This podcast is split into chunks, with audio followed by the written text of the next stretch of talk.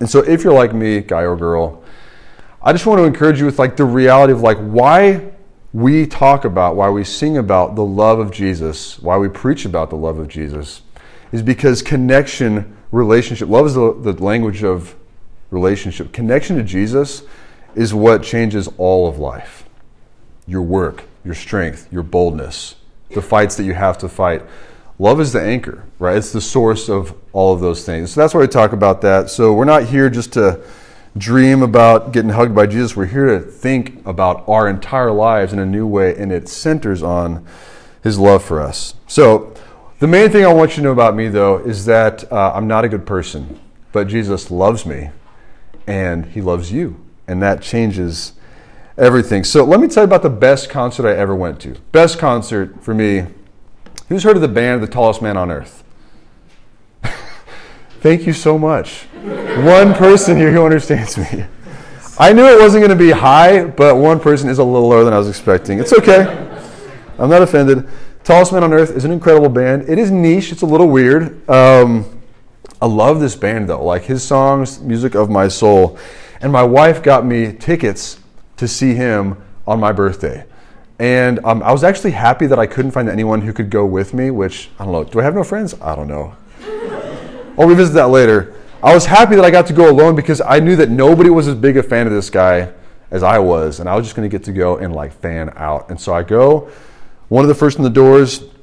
I bustle right up to the stage. It's like a pretty small venue. I like stick my elbow on the stage, like I'm here and I'm not moving, and I didn't move for the entire concert it was awesome. I was like six feet from this dude that like I love all. I knew every word to every song. It was incredible. He's like making eye contact with me. I'm like yes, yes. Like some of his sweat might have gotten on me at some point. Might not have wiped it off right away. I don't know. Like I had to pee really bad. Didn't go pee. I was there in the concert. It was awesome. Like it was such a good experience. It was beautiful. Great memory. Bought a T-shirt. Okay, listen. You don't you don't remember a concert like that in inches. You don't remember it in degrees Fahrenheit or like minutes of angle, minutes of time. You just remember the beauty. You experience the beauty and how it changes you, and that's the significance of it. And in our passage tonight, God wants us to glimpse the beauty of his throne room and just be changed by it. So, I'm going to preach this passage a little different hitting you with five points instead of the normal two or three. So, five points, they're all short. Five quick points. The throne is occupied. God is beautiful. God turns chaos to beauty. God's beauty sparks worship. How can you become beautiful? That's our five points. Buckle up, Buttercup. You're in for a wild ride. Let's pray. Father God, we thank you for your word. It is nuts, the things that you show us. And so, Jesus, we just ask that you would, you would show us, that we would see that we would see what you want us to see. We need your help, Jesus. So open up our hearts by your Holy Spirit. Don't let us walk out here unchanged. I just pray for the people in here tonight who are um, maybe feeling like it was a mistake to be in here, uh, maybe not super familiar with talking about you or your word this way. I'm just so thankful that they're here, Lord, and ask that you would meet with them and that you would help them see you and know that they're welcomed and loved and accepted by you, Jesus. In your name we pray. Amen. All right, here we go. Number one, the throne is occupied. First point. So, verse 1 After this I looked, and behold, a door standing open in heaven. And the first voice, which I had heard speaking to me like a trumpet, said, Come up here, and I'll show you what must take place after this. At once I was in the Spirit, and behold, a throne stood in heaven, with one seated on the throne. The throne is occupied. Who do you think was on the throne? You know, who was it? Biden? Putin? Jeff Bezos, Elon Musk, Warren Buffett, yourself? Or I think maybe a lot of times we just kind of imagine that if there is a throne of the universe, it's just vacant, empty, and things kind of play out like they do, and no one knows what's going to happen, and it's just kind of like up to us to try to make the best of it. I want you to imagine John, okay, the guy who saw this vision. He's a prisoner on the island called Patmos. It's off the coast of like Turkey and Greece, kind of in between them and uh, rocky place. There's mines, evidence of Roman mines on the colony. He might have been a slave in the mines. We don't really know.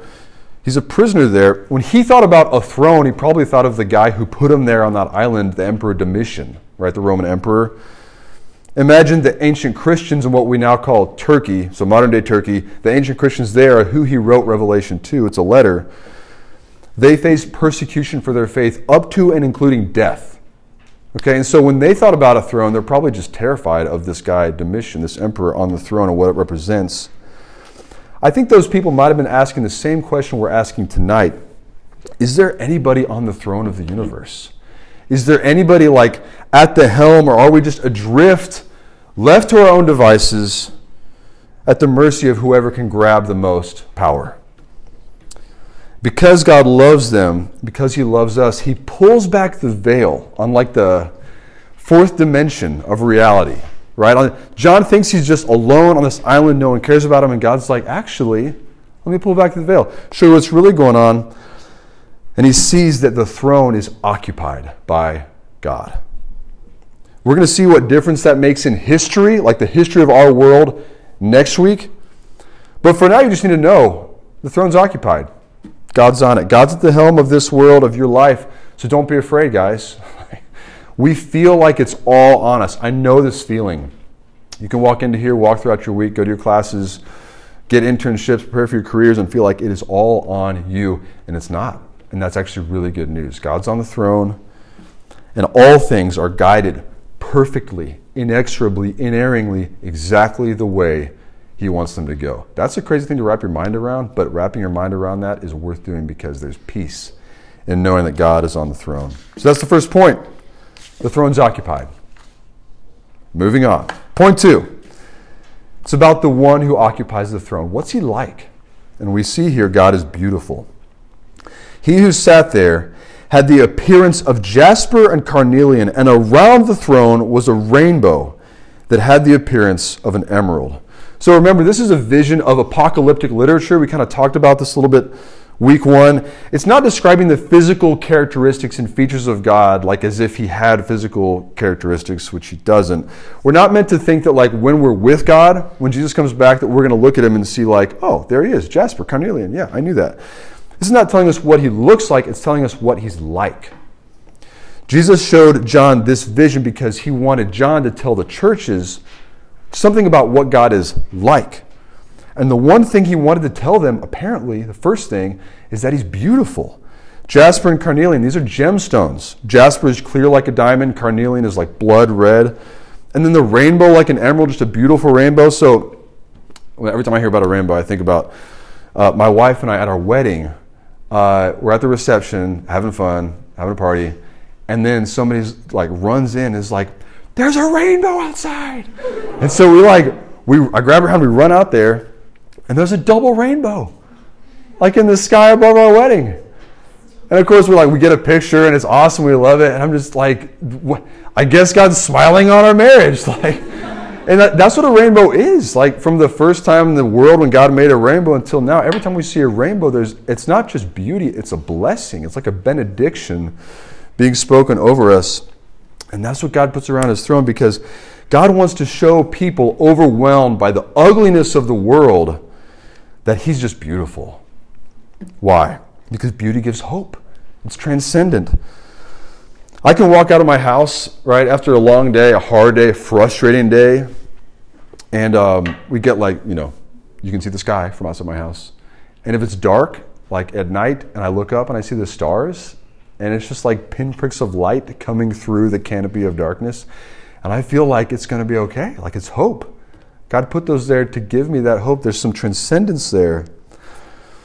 The God who gives us stars to remind us that His love shines into our darkness, He also gives us this vision of beauty that our hearts might have hope. Hope that His beauty could heal our brokenness. Hope that His light could banish our darkness. Hope that His joy could overwhelm our sadness and depression and anxiety. Hope that His rule could flood our ugly world with goodness and mercy and wash away the badness. Y'all, it can and it will. I've seen that in my life.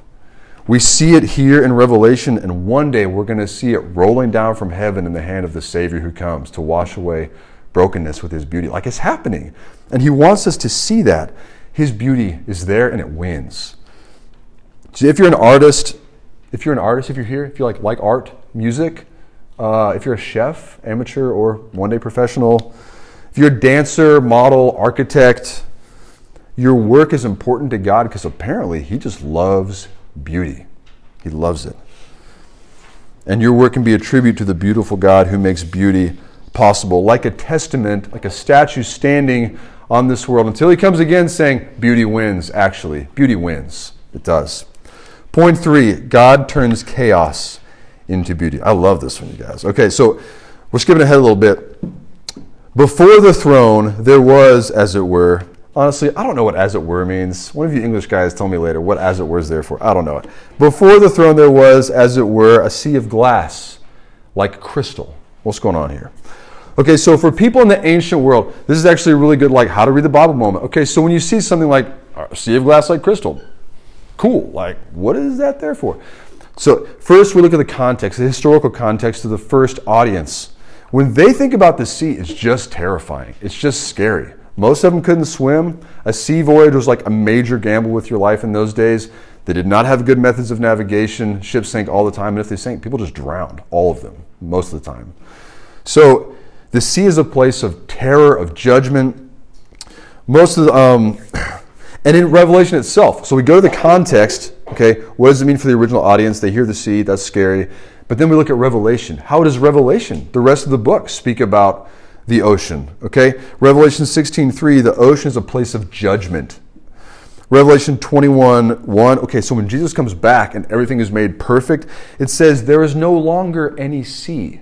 Interesting. Does that mean the sea disappears? Actually, this is saying the sea is chaos.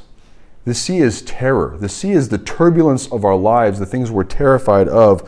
When Jesus comes back, that's gone, right? And so here, I love this. When we read here that before the throne there's this sea of glass, smooth, calm like crystal, we understand what God's saying. He says that He takes our chaos and before His throne it goes totally still. Remember Jesus, Mark 4, they're out in a boat. Great windstorm arose. The waves were breaking into the boat so that the boat was already filling. But Jesus was asleep in the stern, asleep on a cushion, and they woke him and said to him, his disciples, they wake him up, they say, Teacher, do you not care that we are perishing? And he awoke and he rebuked the wind and said to the sea, Peace, be still. And the wind ceased, and there was great calm. And they were filled with great fear. And they said to one another, Who is this? That even the wind and the sea obey him. Who was it? It was the God of the universe, who, when he sits on his throne, the chaos of the world is instantly stilled, and the seas come to worship, and they turn as smooth as glass. I love it. The chaos of the world is under God's rule, and therefore it will not win. One day it'll be calm, smooth as glass. So, where's your life chaotic? Where is it troubled? Is it the guilt that gnaws at you for your past misdeeds? Is it the fear that churns in your belly when you think of the future? Is it the shame that swirls in your soul when you remember your past? The thousand just indecisions and uncertainties that crowd every day? Is it the addictions and the compulsions that you can't get rid of? One day they will all be brought to perfect stillness when the beautiful voice of your Maker says, Be still. Peace. So let's long for his return, you all. Listen, we can experience substantial moments of this peace now, but one day it's going to be full and final. So let's long for the return of Jesus. Amen. Point four God's beauty sparks worship. Okay, the throne is occupied. The one who occupies the throne is beautiful. God's beauty turns chaos to peace, to beauty. And now, point four God's beauty sparks worship. There's some beings crowded around the throne. Around the throne were 24 thrones, and seated on the thrones were 24 elders, clothed in white garments with golden crowns on their heads. We're going to come back to that, but for now, I just want you to know 24 elders, they're most likely the patriarchs of the 12 tribes of Israel. So some of you know Israel, there's 12 tribes. Each one of them was like the descendants of a dude. So these are those 12 dudes. And the 12 apostles of Jesus. Okay? So 12 plus 12, 24. There they are. All right. And around the throne, on each side of the throne, are four living creatures, full of eyes in front and behind. This is weird. The first living creature is like a lion, the second creature like an ox, the third living creature with the face of a man, the fourth like an eagle in flight. And the four living creatures, each of them with six wings, are full of eyes all around and within. Okay, what are these? So, rest of the Bible Ezekiel. This Old Testament prophet, 700 years earlier, like we know Ezekiel was written 700 years before Revelation, and yet somehow they're talking about the same beast. If you go and read in Ezekiel 1 and Ezekiel 10, he's describing basically the exact same creatures, whatever they are. And in that place, Ezekiel's like, I saw them and I knew they are the cherubim. What are cherubim? Cherubim are like big time angels that do God's special bidding. God has angels. We can talk more about that later if you want to like get into that. Uh, Genesis 3, when God kicks out Adam and Eve from the Garden of Eden, he puts a cherubim with a flaming sword to guard the way to the Garden of Eden. So, cherubim, uh, this is not trying, again, to tell us, like, hey, just so you know, guys, cherubim are trippy and weird and they have like lion faces and ox faces and eagle faces. Some of them have human faces. That's not the point. What's happening here? Like, why are they, why is it telling us about these, like, the faces that are on them? It's telling us whose place they hold in the worship of God. Lion, ox, man, eagle, they're holding place for every creature that God ever made, including you and me. So it's like you go to a concert and you're waiting to get in the doors, doors haven't opened yet. You get there a little too early, you wanted an early place, and you realize you have got to go to the bathroom bad. And so you tell your friend, hey, hold my place, I'm gonna go over here. And you know that you're gonna get that spot back because they're there the cherubim are before the throne of God, holding your place in worship. And not just you, every creature under heaven. They're held there, enthralled by the beauty of God who sits on the throne. Because God's beauty is not just there, like, oh, cool, I'm going to keep on walking. It's magnetic, it draws us in. What do they say? Day and night they never cease to say, Holy, holy, holy is the Lord God Almighty, who was and is and is to come. Let's keep going here. And whatever living creatures give glory and honor and thanks to him who's seated on the throne, the 24 elders fall down before him who's seated on the throne and worship him who lives forever and ever. They cast down their crowns before the throne, saying, Worthy are you, our Lord and God, to receive glory and honor and power, for you created all things, and by your will they existed and were created. God created all things and all things have a place held for them before the throne of God to worship Him, because that's what we were made for. What is worship? Worship is giving our best back to the God who made us. Worship is giving our best back to the God who made us. These elders, they're throwing down the very best thing they have these golden crowns. They're casting them before the throne. And again, we're not supposed to think like, Interesting logistics. In heaven, elders are throwing down golden crowns. How do they pick them back up? Like, that's not the point. It's telling us worship is throwing our best thing before God, giving it back to Him because He gave it to us. So I want you to notice in this definition of worship, like what it's not limited to. Okay? Worship is not limited to stuff that you do in church or in RUF large group. It's not limited to feeling a certain way it's not limited to like lifting your hands when you're singing or like knowing the words to the songs. It's not limited to singing at all. Um, actually, the creatures in this passage, they're not singing, they're not in church, they don't look like us, and they're not a, there's no praise band in sight, right? So, like, this is not what we think of when we sometimes think about, like, oh, worship means singing certain songs. What is your best? What is your personal best? What do you have, the best thing you have? What would it look like for you to dedicate tonight that the best of yourself and your passion and your work and your time and your life to the God who made you. Good news, you don't have to wait till Jesus comes back. You can do that now for the rest of your life. That's worship. So I'm telling you, if you love coming here and singing, praising God, and worship, um, that's awesome. But worship is about offering your best to the God who made you. It's about more than what we do right here. And if you feel kind of awkward during the singing, you like don't love it honestly, maybe because you don't know the songs, you don't like to be super like emotive. Maybe you sing the words and like you just don't feel anything, but the person next to you, it seems like they're feeling something, and you're like, I kind of feel like I'm doing it wrong. Like that's okay because guess what? That's not the sum of what worship is. The main event of what worship is is you throughout the week giving your best to the God who made you. Final point. Favorite point. Okay. If you missed the rest of it, if you dozed off, perk up your ears here. It gets really good here, guys. Okay? How can you become beautiful? right? And again, the dudes in here are like, never knew I wanted to become beautiful. Uh, not just your outward appearance, I'm not talking about that, but like inside, noble heart, beautiful soul, a mind washed, clean, and perfected. How can you become honorable and noble and beautiful like the person that God made you to be? How does that happen? I want you to see something you may have missed, okay? Those 24 elders, what were they wearing, right?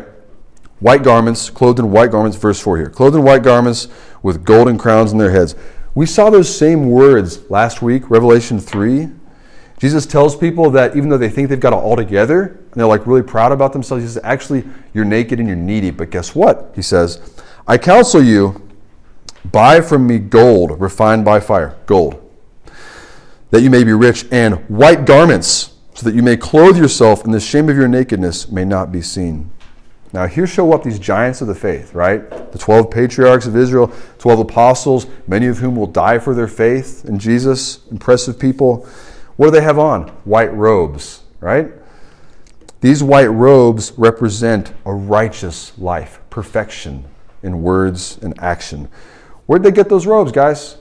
And where do we get some? Because apparently this is like the dress code of heaven required apparel. In Revelation 7, we see everyone in heaven has white robes on. So, like, where do we get them and how do we get them? It's not through our own best efforts. Isaiah 64 6. All our righteous deeds are like what? All our righteous deeds, all our so called righteousness, the good things we do that make us feel really good about ourselves.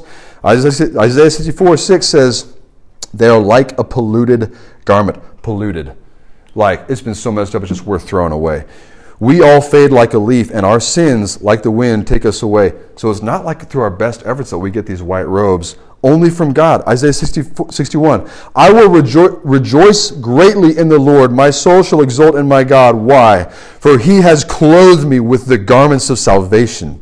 He has covered me with the robe of righteousness. Okay, how does that happen? Romans 8 1. There is therefore now no condemnation for those who are in Christ Jesus. You can be in Christ Jesus. Turns out you can be in Christ Jesus like you can be in a garment, a robe. Romans 13:14 Put on the Lord Jesus Christ. The Lord Jesus Christ was stripped naked on the cross, exposed for all to see, to make available to you the white robes of his righteousness for all eternity, so that you can stand before the throne of heaven and not have to stand there in your shame and your brokenness and the stuff that you've done and wondering if you're good enough so that you can know you are wearing the robes of Jesus. Perfect, righteous. It's like when Jesus gives you faith and repentance, he also takes off his shirt and he says, Here, wear this. Because he loves you. So now you smell like him, you look like him, you feel close to him. People who know him recognize you because you're wearing his stuff. So, in the eyes of the God who made you, you just belong in the throne room. If you're a Christian, this is true of you right now. God looks at you and he says, That person belongs in my throne room. I'm going to keep them until they get there. This is yours in Christ to those who repent, who turn from their own best efforts to the God whose limitless love we can never earn.